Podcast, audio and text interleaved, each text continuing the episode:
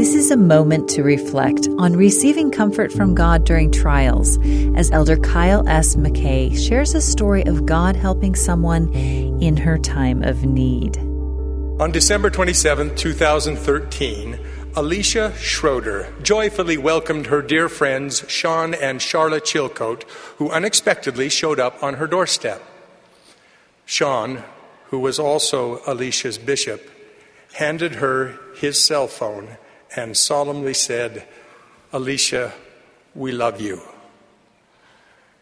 You need to take this call. Alicia's husband Mario was on the phone. He was in a remote area with some of their children on a long anticipated snowmobile trip. There had been a terrible accident. Mario was seriously injured.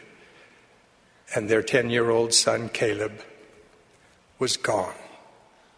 When Mario tearfully told Alicia of Caleb's death, she was overcome with a shock and horror few of us will ever know. It dropped her. Bishop and Sister Chilcote quickly lifted her up and held her. They wept and deeply grieved together for some time. Then Bishop Chilcote offered to give Alicia a blessing. What happened next is incomprehensible without some understanding of the atonement of Jesus Christ and the immediate goodness of God. Bishop Chilcote gently placed his hands on Alicia's head and with quivering voice began to speak.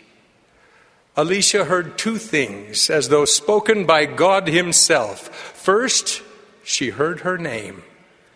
Then she heard the bishop invoke the authority of Almighty God.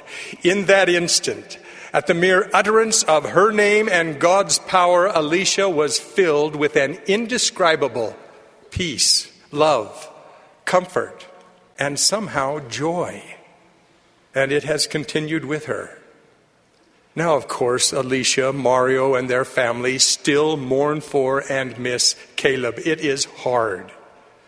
Whenever I speak with them, Alicia's eyes well up with tears as she tells how much she loves and misses her little boy. And her eyes remain moist as she tells how the great deliverer has sustained her through every bit of her ordeal, beginning with his immediate goodness during her deepest despair. That was an excerpt from Elder Kyle S. McKay's talk, The Immediate Goodness of God. This is a moment to reflect.